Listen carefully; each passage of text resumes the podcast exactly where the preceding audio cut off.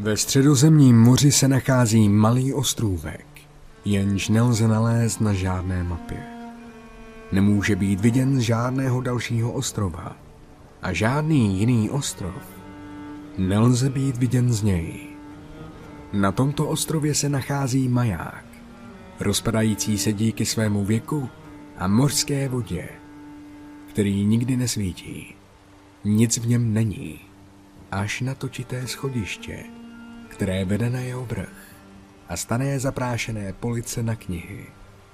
Ony police jsou plné neoznačených knih, svázaných ve staré kůži, až na jedno prázdné místo.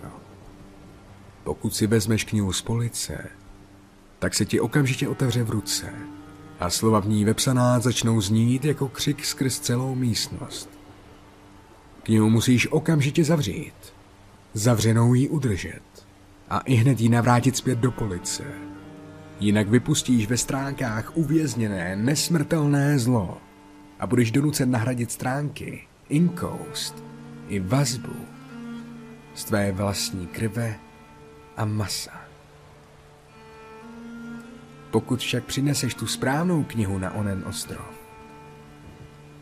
ji do toho prázdného místa na polici, tak se maják rozsvítí.